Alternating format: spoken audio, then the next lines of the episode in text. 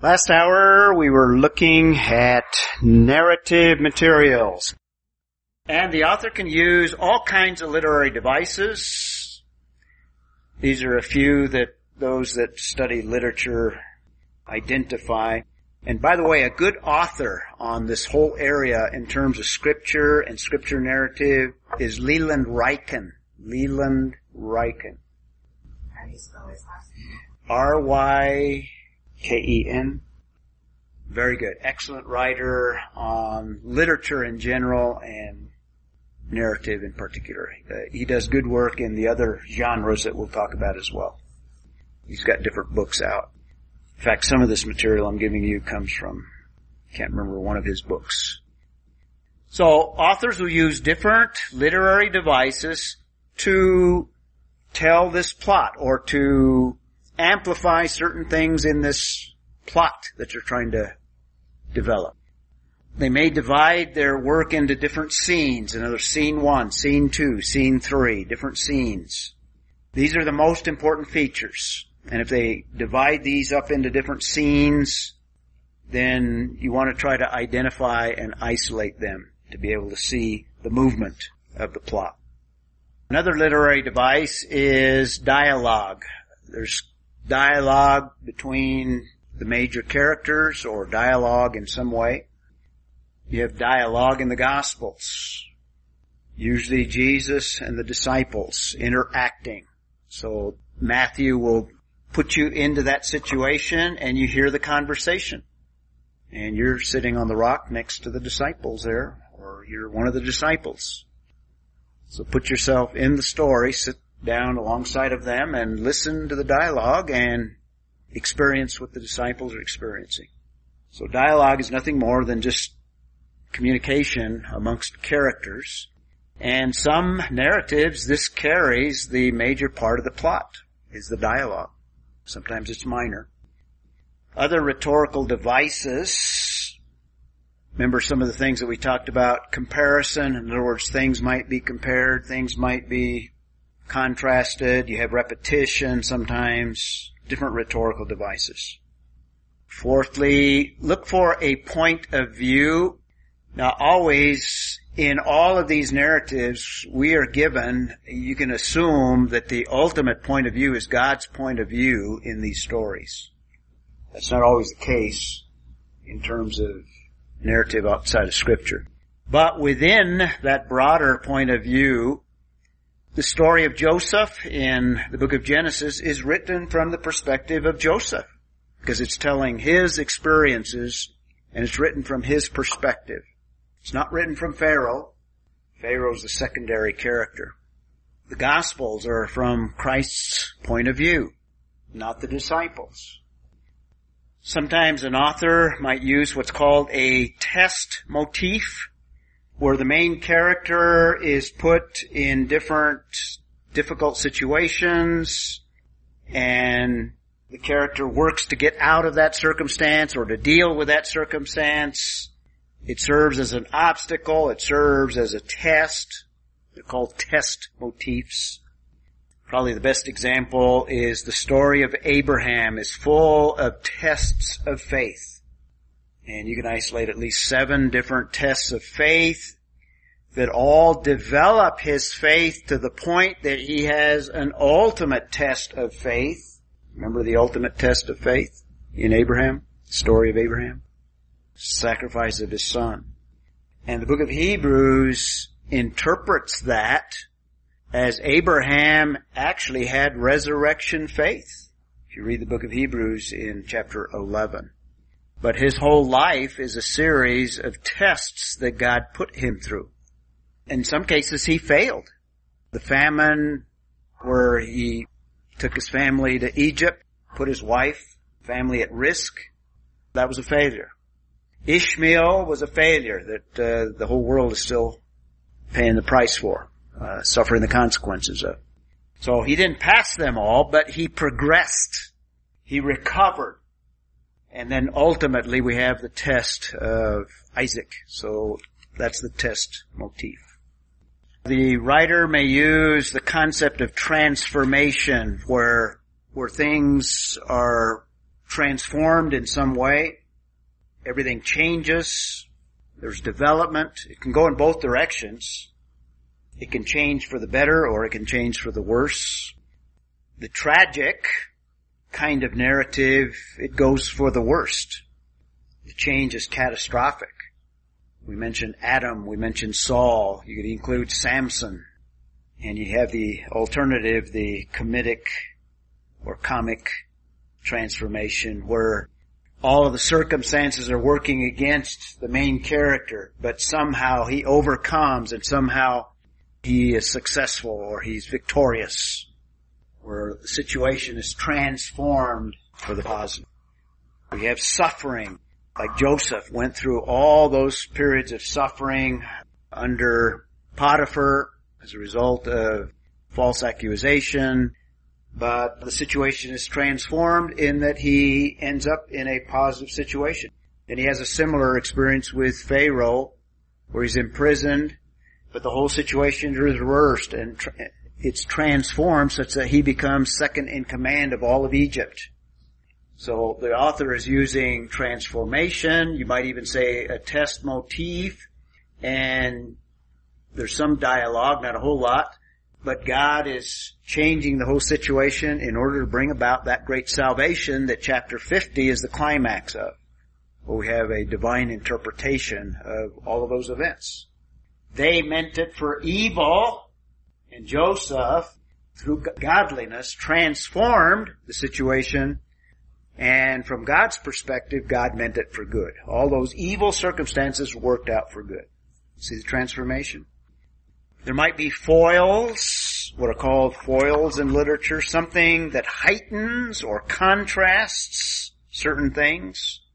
And usually the, the contrast is in contrast to the most important thing of the story or element of the story. You have Cain and Abel. Who is the foil? Cain's the foil. Kills Abel.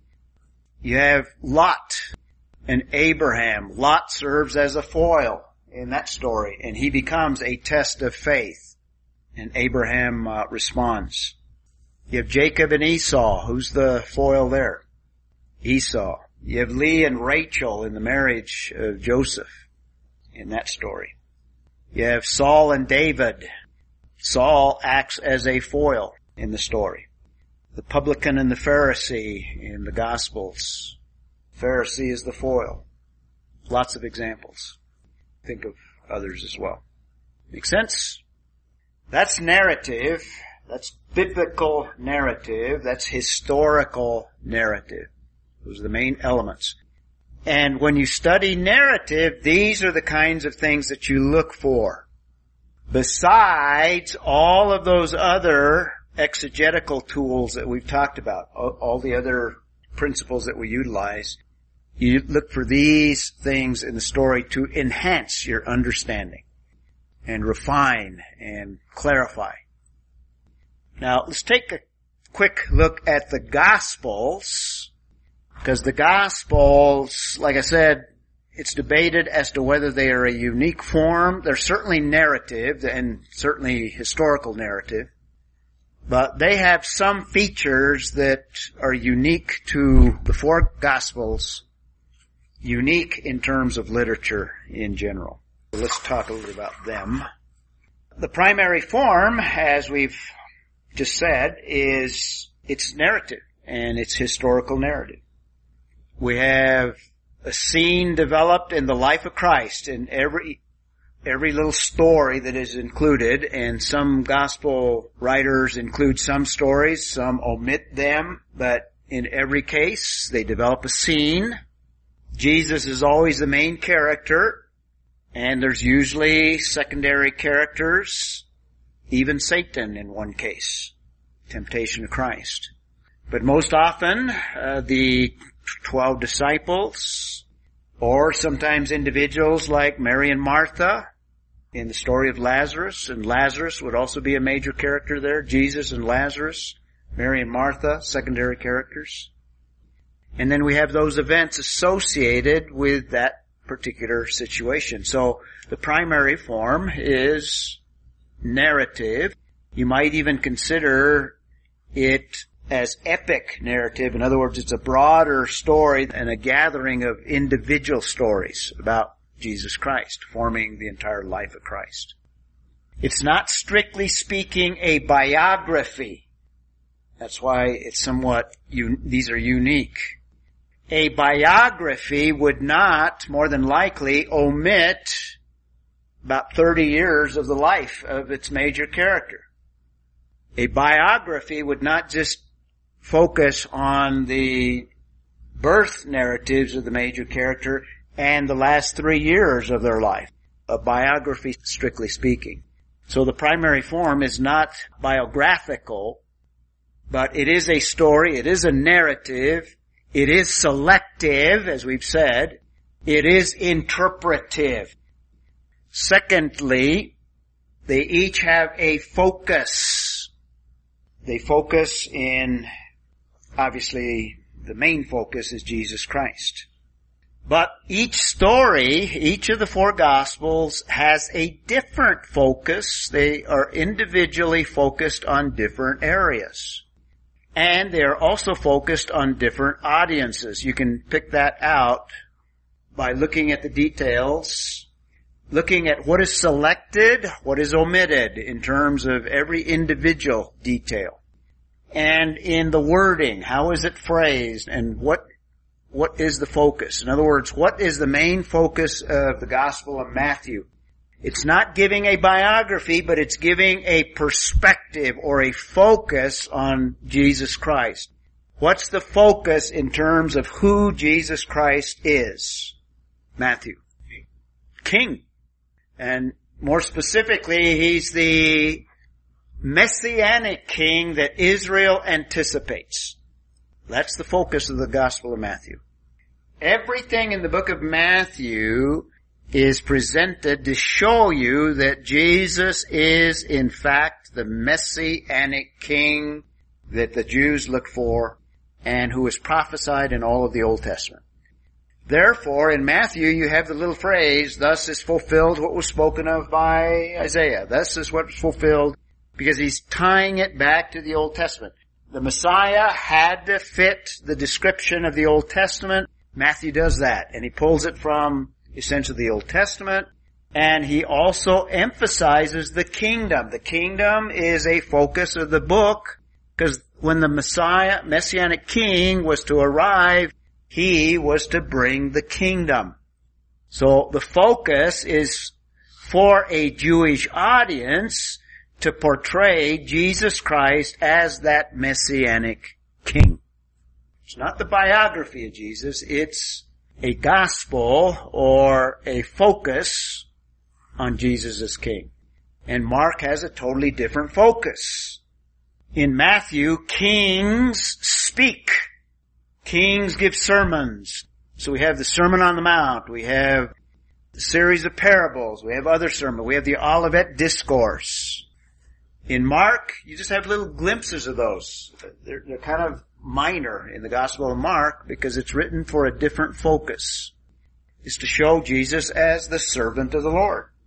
And it's written to a Gentile audience or a Roman audience, predominantly Roman. And the Roman culture, they were interested in what can this guy do? So that's the focus. And we could talk about the focus of Luke. You can tell me. What's the focus of Luke? And by the way, in Luke, you have more individual characters, individual incidents with people than any of the other four gospels. Yes, his humanity or God as the ultimate or ideal man.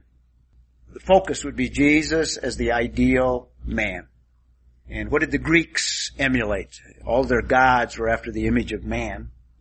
Man was the focus. So here's the ideal man and man in relationship to all other men. So that's the focus. So it's written to a Greek minded Hellenistic thinking culture. Mark to the Roman culture. And John is the broadest. The first three are synoptic in that they're the most similar. John's is the most different. It's, it's unique and the focus is broader in that it's written to all that would read the world. In fact, that's an emphasis of the book is the world. And the focus is Jesus as God. So it has a focus, or they have a focus. And in terms of literary form, you would, could call them somewhat of a hybrid literary form. And by hybrid, we have probably the most extensive and most different types of narrative that you can find. You have elements of biography, you have historical chronicle, you have reports, you even have fiction. Do you know that? Yeah, you even have fiction in the Gospels. Parables, very good, very good. Parables are, they're real life. In other words, they could occur, but they're more general. They're, they're little, smaller narratives. We'll talk about them specifically. But they're not necessarily true in terms of something that actually took place. It's a story that you might even include as fictional. You have sermons, you have dialogue, you have proverbs, you have poetry, you have question and answer, you have irony, you have all uh, all of the elements of and literary devices that you could find in narrative. So it's somewhat of a hybrid nature. And they all do have a particular and very specific purpose and each each of them is related to that focus, the, the, the purpose of each. So the purpose of Matthew's gospel is to present Jesus as the messianic king that fulfills all of the Old Testament, all of the hopes and dreams of the Jewish people. Purpose of Mark is to show that Jesus is the ultimate servant who does all of the work of God. Miracles are emphasized in Mark. The word immediately is probably the key word in all of Mark. Because Jesus goes from one situation and immediately he went somewhere else and immediately he does this and immediately this happens. In other words, we're bombarded with what this servant is doing. He's acting. We don't have any birth narratives. Who cares about the birth of a servant? So no birth narratives. The ideal man in Luke the purpose of that is to show that Jesus is the ideal man. We have the most extensive birth narratives, gives the most details about the ideal man. Matthew just gives you enough details such that he fulfills the messianic promises of the birth of uh, Messiah. So we have the virgin birth stressed and the Isaiah passage there. And the purpose of John is he tells us himself select certain miracles so that you may believe that Jesus is the Son of God. In other words, God Himself. He has the character and nature of God. So that you may believe who Jesus is and have eternal life. So they all have a very specific purpose and John makes it crystal clear what his purpose is. So these are some basic issues to keep in mind when we approach biblical narrative, which is historical narrative. Make sense? That's our foundation for narrative. Last hour we were looking at narrative material. Spent a lot of time on it. Partly because as I said, it is the foundation for all the other material in scripture. But there are other literary form or other genre in scripture that you will encounter within many of those narratives. So let's take a look at the others. The next one would be poetry. So let's spend a little bit of time talking about poetic literature. Now when it comes to biblical poetry, you're going to find out that uh, biblical poetry is a little unique from poetry in general, and I'll try to bring that out. But overall, when we speak of poetry, poetry in and of itself, by itself, has certain characteristics that are common in terms of poetry that we'll find in scripture as well. But I'll highlight the differences as we go through the description here. So poetry, first of all, just as I emphasized in narrative, I mentioned that when we speak of the Bible, we're talking about historical narrative. So also when we're talking about poetry and scripture, we're talking about Hebrew poetry. Hebrew poetry has some unique features that are not necessarily the same as poetry in general. Now it has a lot of commonality, but there's uh, some unique features that we'll look at. So everything that we talk about when we talk about poetry, we're describing Hebrew poetry. And that's even more specific than biblical, because even the New Testament poetry basically is Hebrew poetry. And you'll see why I say that in a moment. Ryken, the writer that I referred to earlier, and there's the name there, says the following, poets are especially artists who paint pictures with words that's a description of virtually all poetry. And that would include biblical poetry. So we're dealing with vivid language, language that has unique characteristics. Sidlow Baxter says the following in describing Hebrew poetry. He says, we ought clearly to understand also that the term poetical refers only to their form only their form. This is another unique feature of Hebrew poetry. He goes on. It must not be thought to imply that they are simply the product of human imagination. Key word there is simply. He goes on, there is glorious poetry here, but there is nothing of the merely fanciful or unreal. These books portray real human experiences and grapple with profound problems and express the big realities. And what he's getting at here is when we speak of biblical poetry, we're not talking about fanciful poetry.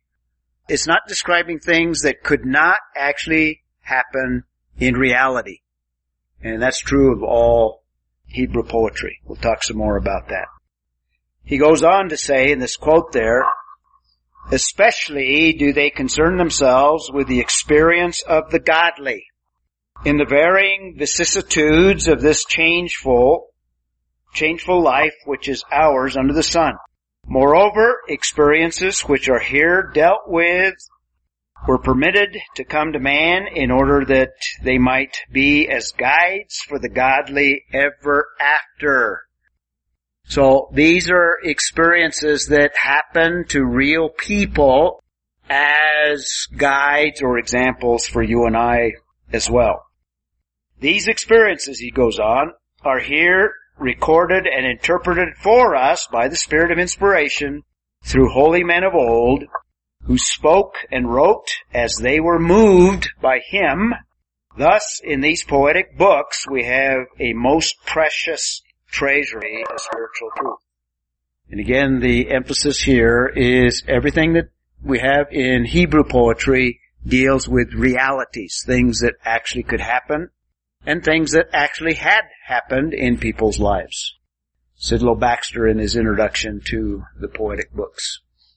So that's Hebrew poetry. Its occurrence. Where do you find Hebrew poetry? Well, first of all, it's the second most frequent of all of the literary genre. This would be after narrative. And that's the main reason I'm dealing with it. Secondly, is because you'll encounter poetic material more often than you will epistolary.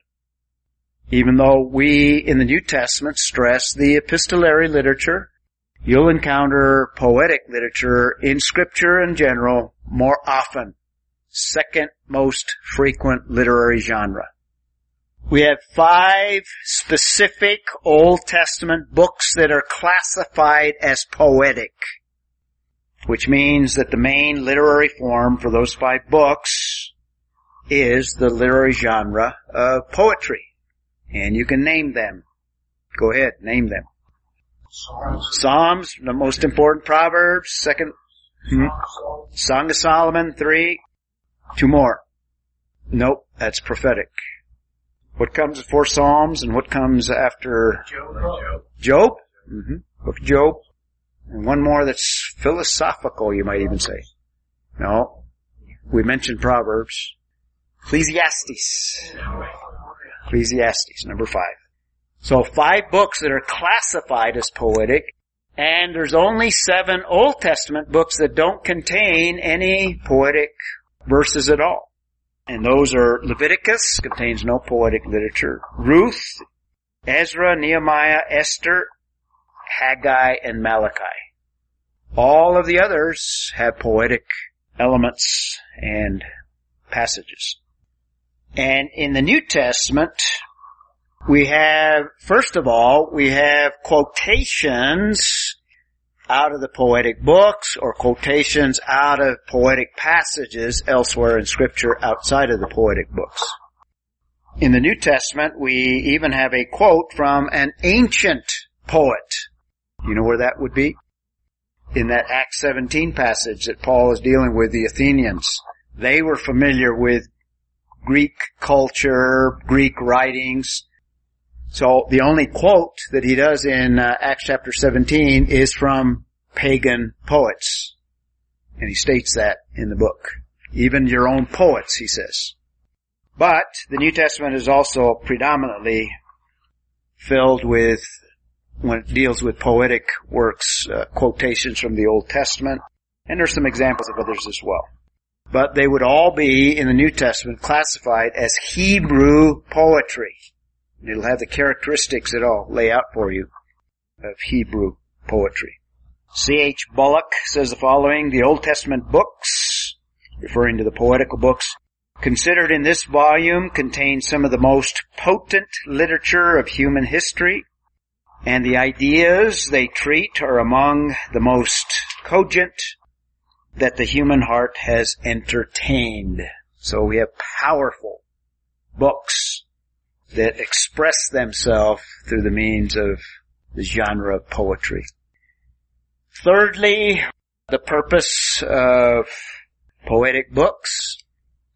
It's mainly to appeal to the emotions. Narrative, what does it appeal to? Do you remember what we said about narrative? It appeals to your experience. In other words, it gives you a sense of what would it be like to be there. Whereas the poetic literature is designed to work on your emotions. Now, in a good way, not, you know, we talk about playing on people's emotions, but we generally have a negative connotation to that. But our emotions are a legitimate means of expressing and experiences that we have, that God built into us. It's just sin that distorts them and misuses them. But poetry is designed to appeal and communicate through the emotions. So it's a special use of language to uh, reach us through the emotions. So they are affective, affective with an A in nature. That's why they're artists who paint these pictures with words that Leland describes there. And as Baxter outlined for us, they also portray real experiences, not fanciful experiences. Let's take a look at the characteristics. The thing that distinguishes Hebrew poetry from other kinds of poetry, can anyone suggest what that might be? It's huge and major when it deals with Hebrew poetry. How is it different? Concepts parallel sound. Very good. Parallel concept, that's a good way of putting it. Parallel concepts as opposed to parallel sounds. Very good. We just call that parallelism. You explain what Yes, we will. In great detail. Thank you for asking. Parallelism, and, and you'll see the logic here and kind of the thought of God himself, why one of the major characteristics of poetry in general, or most poetry, wouldn't work with scripture. But parallelism transcends language, for example. Now, most people, when you think of poetry, you think, as Jim was pointing out, parallel sound, or you have rhyme. We call that rhyme. Don't look for rhyme in Hebrew poetry. Why wouldn't it work in Hebrew poetry? Yeah, it'd be very difficult to be able to find a word that both rhymes in Hebrew and corresponding words that would also rhyme in English. It'd be virtually impossible to do that. So rhyme is not prominent in Hebrew poetry. What is prominent is parallelism. And this slide is just for Patricia. The rest of you can skip over it. Parallelism is the corresponding of one line of poetry with another. And that's the major characteristic of Hebrew or if you want to describe it as biblical poetry. You have one line, line one, and then you have a second line, and if it's poetic, those lines will be in parallel. They'll, they'll have some elements that relate them together in each other. Or you might have a series of lines, and if they're all in parallel, they'll be linked with some characteristics. So parallelism is the corresponding of one line of poetry with another. Another writer describes parallelism in the following. He says, the corresponding on one verse with another I call parallelism. When a proposition is delivered and a, a second subjoined to it or drawn under it, equivalent or contrasted with in the sense or similar to it in the form of grammatical construction, these I call parallel lines and the words or phrases answering one to another in the corresponding lines I call parallel lines. So that's parallelism in some detail. Another writer, the text, Klein, Blomberg, and Hubbard, parallelism is that phenomenon whereby two or more successive poetic lines strengthen, reinforce, and develop each other's thought as a kind of emblematic additional thought, the follow-up lines further define, specify, expand, intensify, or contrast the first. So the bottom line, as I just simply put it, parallelism is the corresponding of one line of poetry with another. And it can do different things. It can expand it, as the writer says it can expand, it can intensify, it can contrast, it can define, it can specify, all those things. But there's a correspondence of one line of poetry with another. Does that give you what parallelism is? There are different kinds of poetry, and I'll give you examples of each of these. In fact, we'll look them up. I'll have you read most of these. Now we're already familiar because we've already talked a little bit about what we might describe as synonymous parallelism. And you can probably guess that synonymous parallelism is when you have one line that is similar to another line that's synonymous. As opposed, I'll give it to you ahead of time, as opposed to antithetical parallelism. But let's look at synonymous parallelism first. Synonymous is when one line is similar to the next line, or the second line is similar to the first line, however you want to put it. Same idea, same thought, sometimes even same words, but more often than not, similar words, but different words. So let's start looking up some passages. So you have close similarity between the lines. Let's just kind of go around. Mark, you want to get the first one? Uh, John, get Psalm 3-1. You want to get 37-2? Jim, 716. Keith. Well, let's all look at Psalm 136. And Patricia, 24. And Josh, 19.2. See if you can tell how the first line is similar to the second line. Mark, you want to read 49.1. says, Hear this, all peoples. Give ear, all inhabitants of the world. Okay. What's the difference between line one and line two in terms of essential thought? Your answer should be, All people listen, all people hear. Okay, the answer to the question is virtually no difference because you have a similarity between the two. It's basically saying the same thing. It's just using different language. That's what we mean by parallelism. Hear this all peoples, and you could say it another way, give ear all inhabitants of the earth. It's basically just calling you to listen. Two different lines. So one of the things that synonymous parallelism does is it reinforces. Says the same thing twice or close to the same thing twice. Do you see that? John, uh, Psalm 3, 1. Read it. Lord, how many are my foes? Many are rising against. See that? Line 1. It's formed in a question, but the issue is I'm surrounded by all these, in this case, uh, adversaries.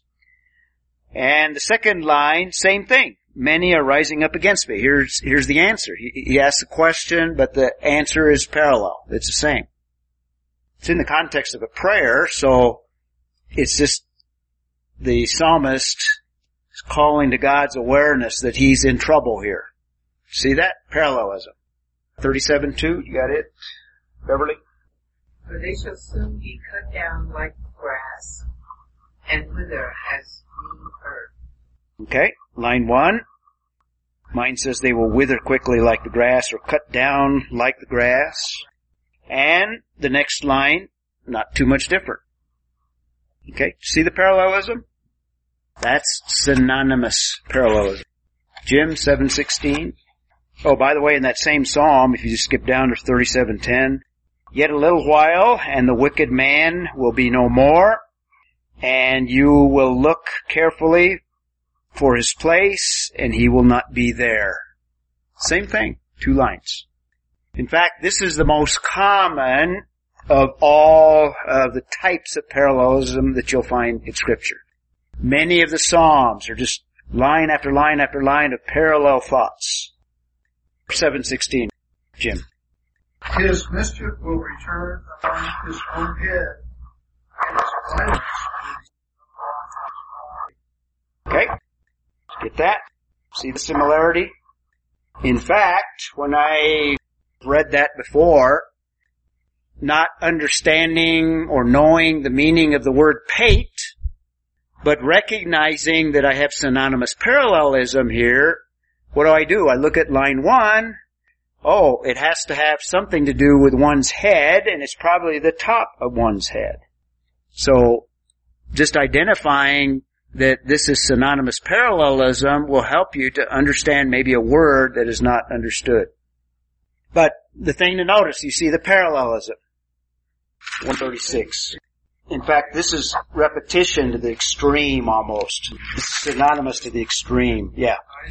Yeah, give thanks to the Lord for He is good, for His loving kindness is everlasting. Give thanks to the God of the gods, for His, His loving kindness is everlasting. Give thanks to the Lord of the, on and on and on and on. It varies and it changes a little bit, but it seems the whole thing is just praising God and it gives the reason for His loving kindness is everlasting and even the identical phrase is repeated over and over.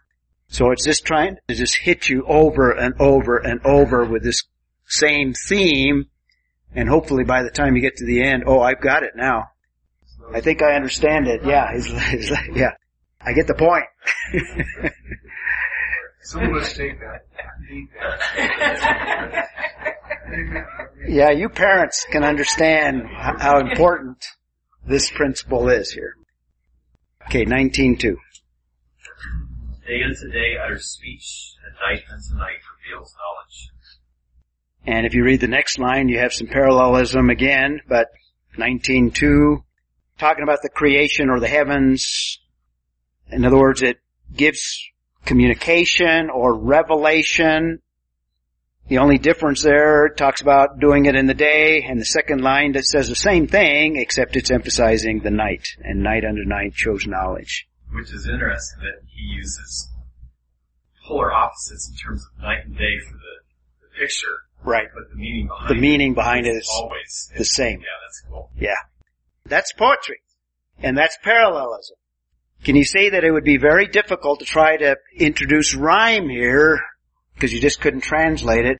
But it doesn't matter in terms of parallelism. You can just translate the parallelism and it comes across and you get the same effect whether you're reading Hebrew or you're reading English or whatever language is translated. So that's synonymous. Synonymous parallelism. And as I mentioned, if you have synonymous parallelism, the, the alternative would be antithetical. Antithetical.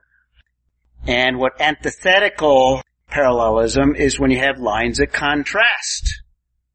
And that is the second most common. And it's most common in what book? In the Psalms, synonymous is most common, but you have antithetical in the Psalms, but you have more antithetical in what book? Proverbs. Yeah. We have one line contrasting or a series of line contrasting other lines. Here's some examples. Uh, do you want to get the first one there, Keith? And Mark, you want to do Psalm 35? John 37 9, Beverly, Proverbs 10 1, and once you read verse 4 as well, Jim 15 1.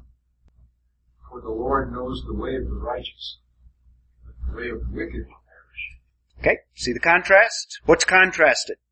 Righteous The righteous and the wicked. And in that case, what else is contrasted? Okay, the outcome or consequences or something along those lines. So when you're looking at antithetical, this is the things that you want to pull out. What is the contrast? And sometimes there's two elements that are contrasted or sometimes only one. You got 30 verse 5. For his anger is but for a moment. His favor is for a lifetime. Weeping may last for a night, but a shout of joy comes in the morning. What's contrasted there? His anger, his favor, the outcome of both. Okay. Ang- God's anger as opposed to God's favor and the outcomes of the, of the two.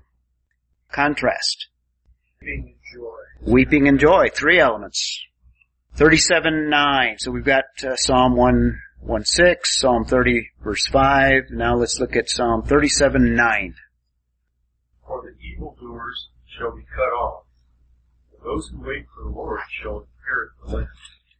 Okay, bring out the contrasts. Two things again. And, um, guess the rest of the right, righteous. People that are cut off. Okay. Those that are cut off as opposed to inheriting. Positive, negative. Now, in the book of Proverbs, we said uh, there's many of them. Beverly, read verse 1 first of all, and we'll look at the contrast there, and then I'll let you look at verse 4. A wise son makes a glad father, but a foolish son is the grief of his mother. Any contrast there? Well, the mother and father. Um, those would probably be more synonymous. In other words, you could even substitute parent. Okay. Yeah, but the oth- what else is contrast? A wise son and a foolish son. Okay, wise and foolish sons. And then glad and grief. Yeah, what they bring to the parents. They either bring gladness or they bring grief. See the contrast? Read verse 4 as well. He who has a slack hand becomes poor, but the hand makes rich. Okay? Contrast? Slack hand and then, then but the hand of the diligent. hmm In other words, uh, what we have contrasted here is laziness as opposed to good work ethic or industriousness. And what else is contrast? Um, or. Yeah, the outcome of a lazy person will end in poverty. The outcome of an industrious person will bring wealth. Okay, 15-1, Jim. Gentle answer turns away wrath, but a harsh word stirs up anger. Okay. Clear contrast. And that contrast. Well, a gentle answer with a harsh word, and the outcome of a gentle answer turns away the wrath versus anger. Yeah. Turns away wrath, and the other stirs up anger. Okay. See the point we're getting at here? Lines that are in contrast, and many of them actually have the element of outcome in terms of the situations that are described. So that's synonymous, that's antithetical, and a third most common is called synthetic, and synthetic is similar to synonymous, but it has an, an additional element to it. Synthetic is the second line develops the first line further. So we have a development, or you might even describe it as a staircase. It takes one step up. It can complete, it can fill out the first. See the difference between that? So you have, you have elements of synonymous parallelism in it, but not strictly speaking parallel, you have kind of a movement, a development. And the line between synthetic and synonymous is sometimes hard to discern, but it's a specific type of parallelism. You want to, Keith, uh, get Psalm 95:3 and Patricia Proverbs 4:23 for examples of synthetic. First of all, 95:3. Do you have that one? For the Lord is a great God and a great King above all gods. You see the step? See the advancement? Okay. And Proverbs 4:23. Above all else guard your heart, for it is the wellspring of life. Okay. Is there another? What's the next verse? Put away perversity and proud, keep corrupt talk from them. Okay. The more specific second two lines there. But even within the first two lines there, you still have advancement or movement or development. It puts the heart as important. The second thing it says it's very important Gives the reason. springs of life. Yeah, gives the reason for the importance of the heart. Very good. Another one that you can jot down is Psalm 2-6. It says, Yet I have set my king upon Zion. Then the next line, my holy hill. Not just Zion, but the idea of God possessing it and it being more specific. Synthetic. So you have synonymous, you have antithetical, and you have synthetic. Those are your most common. Synonymous, the most common. Antithetical, by far the second most. And on occasion you might see synthetic. And then there's, there's others that people have identified, but those are your more common ones. And in terms of others, there's one that's called emblematic.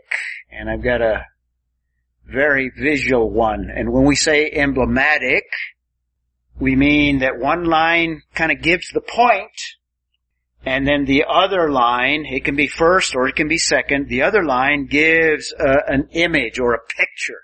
Something real vivid that you can visualize. Gives the idea or the point. And it, it's not always the first line, sometimes it can be the second line. You might have the emblem first. But one of them has an emblem, one of them has the main idea.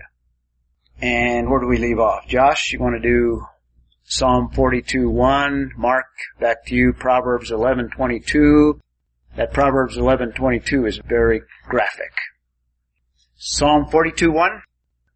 As the deer pants for the water brooks, so pants my soul for you, O God. You see the emblem. In this case, the emblem is in the first line. In other words, in your mind, you're visualizing this deer that is very, very thirsty, panting. It's been running from, from a lion or something. It's panting and it's looking for water. And the idea, that's, that's the picture, that's the imagery, and the idea that's conveyed there, so my soul pants for thee, God. I, I'm surrounded by enemies and I, you know, I, I need your rescue. I need your water. I need your refreshing. So line one in this case is the emblem and line two is the idea.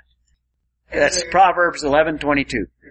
As a ring of gold, you the swine's snout. Now that's the image. So stop a minute, put that image in your mind. Let's see, what does a swine look like? And it's a, what, a gold ring in the nose? Okay.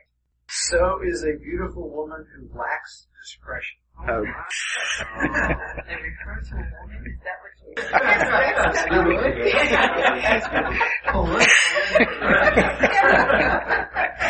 I can just see that. I thought you'd enjoy that one. Oh, yeah. So, emblematic. That's a kind. Uh, it's not so frequent, but as you can see, there's two real good ones there. Psalm 42:1, Proverbs 11:22. We should have balanced it out and got one where it talks Yeah, about. where it talks about the man. I'll let you guys look for it and bring it next week. okay, there's also there's also what's called climactic. The second line repeats the first with the exception of the last term or phrase. Second line repeats the first with the exception of the last term or phrase. John, do you want to do Psalm 29, 1 and 2? Ascribe to the Lord, O heavenly beings. Ascribe to the Lord glory and strength. Ascribe to the Lord the glory due his name. Worship the Lord in the splendor of holiness. Okay, see the, not only the repetition, and you have some elements left out, that's classified as climactic. Okay, that's the major characteristic of Hebrew poetry is parallelism. Is that clear enough? Another characteristic, a second characteristic, is the use of metaphorical language, and that's characteristic of all poetry, not just Hebrew poetry uses images, as we saw, uses word pictures, uses non-literal language, or we describe that as metaphorical. And this kind of language gives vividness, and because of this metaphorical aspect, that's what we mean when we speak of poetic license. In other words, when you're reading poetry, uh, don't interpret it rigidly, give some room for some flexibility in interpreting poetic language. That's part of the nature of it. Can you see immediately when you're exegeting the Psalms, you're going to treat the Psalms a little bit differently than you are the writings of Paul. There's a little bit of uh, license in that. But still, you interpret even the metaphorical language literally in the sense what was the image that was, or what does this image try to convey in terms of a thought or idea that the author intended? So just because it's metaphorical doesn't give us the, the license, the poetic license even, to go beyond the author's intent. There's flexibility that's built in by the author, but we need to look at what did the author intend, just as we've always said before interpret metaphorical language literally in the sense of seeking the author's intended meaning. Not in the sense that we can inject whatever idea we want to into what the author has put before us. So look for picturesque language. There might be even symbols. There might be figures, figures of speech, lots of similes, lots of metaphors, more so than what you would find in non-metaphorical language or literature. And uh, to reemphasize what we started with, when we're dealing with poetic, we're talking about issues that are real, true to life. So add a characteristic of trueness here. These are not mythical.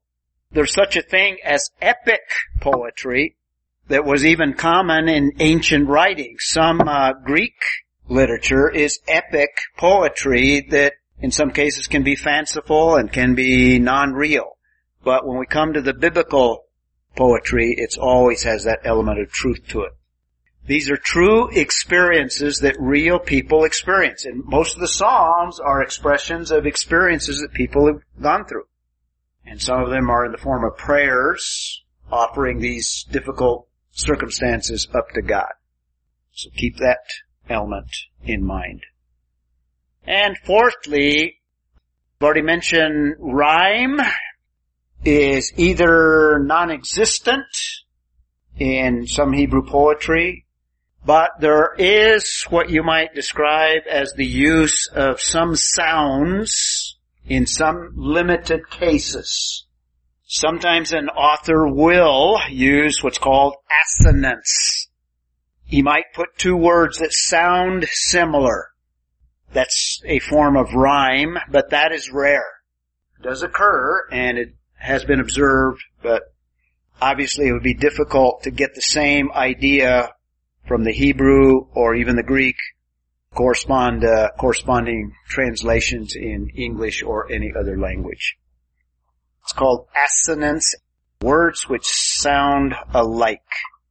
I've got in my notes Genesis 49:17.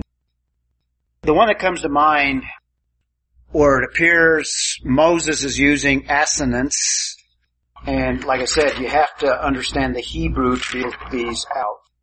First of all, Genesis 2, verse 23. Let me read that one to you. And let me bring out what we mean by assonance. And obviously we're not reading the Hebrew, but uh, I remember the Hebrew, so I'll give it to you. In verse 23, it says, and the man said, this is the creation of man and woman, and the woman is taken out of the man. And when the man sees the woman, this is his response. The man said, this is now bone of my bones and flesh of my flesh.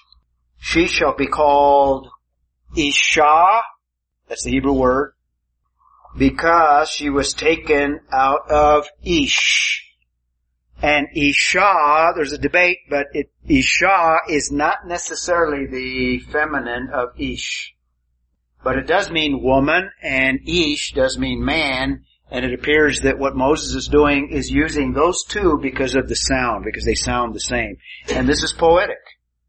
We have parallel lines there. This is now bone of my bones, line one. Flesh of my flesh, line two, synonymous. See that? She shall be called woman, line one, because she was taken out of man. And we have Ish, Isha and Ish in that context. Now, in chapter, well, at the end, uh, notice verse 25. And the man and his wife were both naked. Uh, the Hebrew word there is ara. And then verse 1, the serpent was more crafty. That one is the word crafty in the Hebrew, arat, but it, the sound is very close to the word naked. And you have a contrast from the end of chapter 2 with the word that you have in uh, chapter 3 and the serpent. The serpent is, and I think it's a deliberate, at least most scholars believe that it's a deliberate use of assonance. In other words, one word in contrast to another word that sounds very similar. That make sense? So, not strictly speaking rhyme as common, but it does occur in these forms, assonance. There also seems to be the example of alliteration, where, you know what alliteration is? It's where one word begins with a letter and then you use another word that begins with the same letter and maybe a third, same letter. And you find that in some passages. An example of that would be Philippians 3, 2. And again, you'd have to look it up in the Greek where Paul uses three words in succession there. They all start with kappa or K, the K sound in the Greek. And sometimes they're used in, in word plays. You've heard of word play. Sometimes assonance is used or sometimes alliteration is used. But that's the closest that you come to this idea of rhyme. And even these, these are isolated and somewhat rare in comparison to the amount of poetry that you find. An example from English. I had a, a friend, this is way back. This was when Norman Vincent Peale was popular. Remember him? Motivational speaker.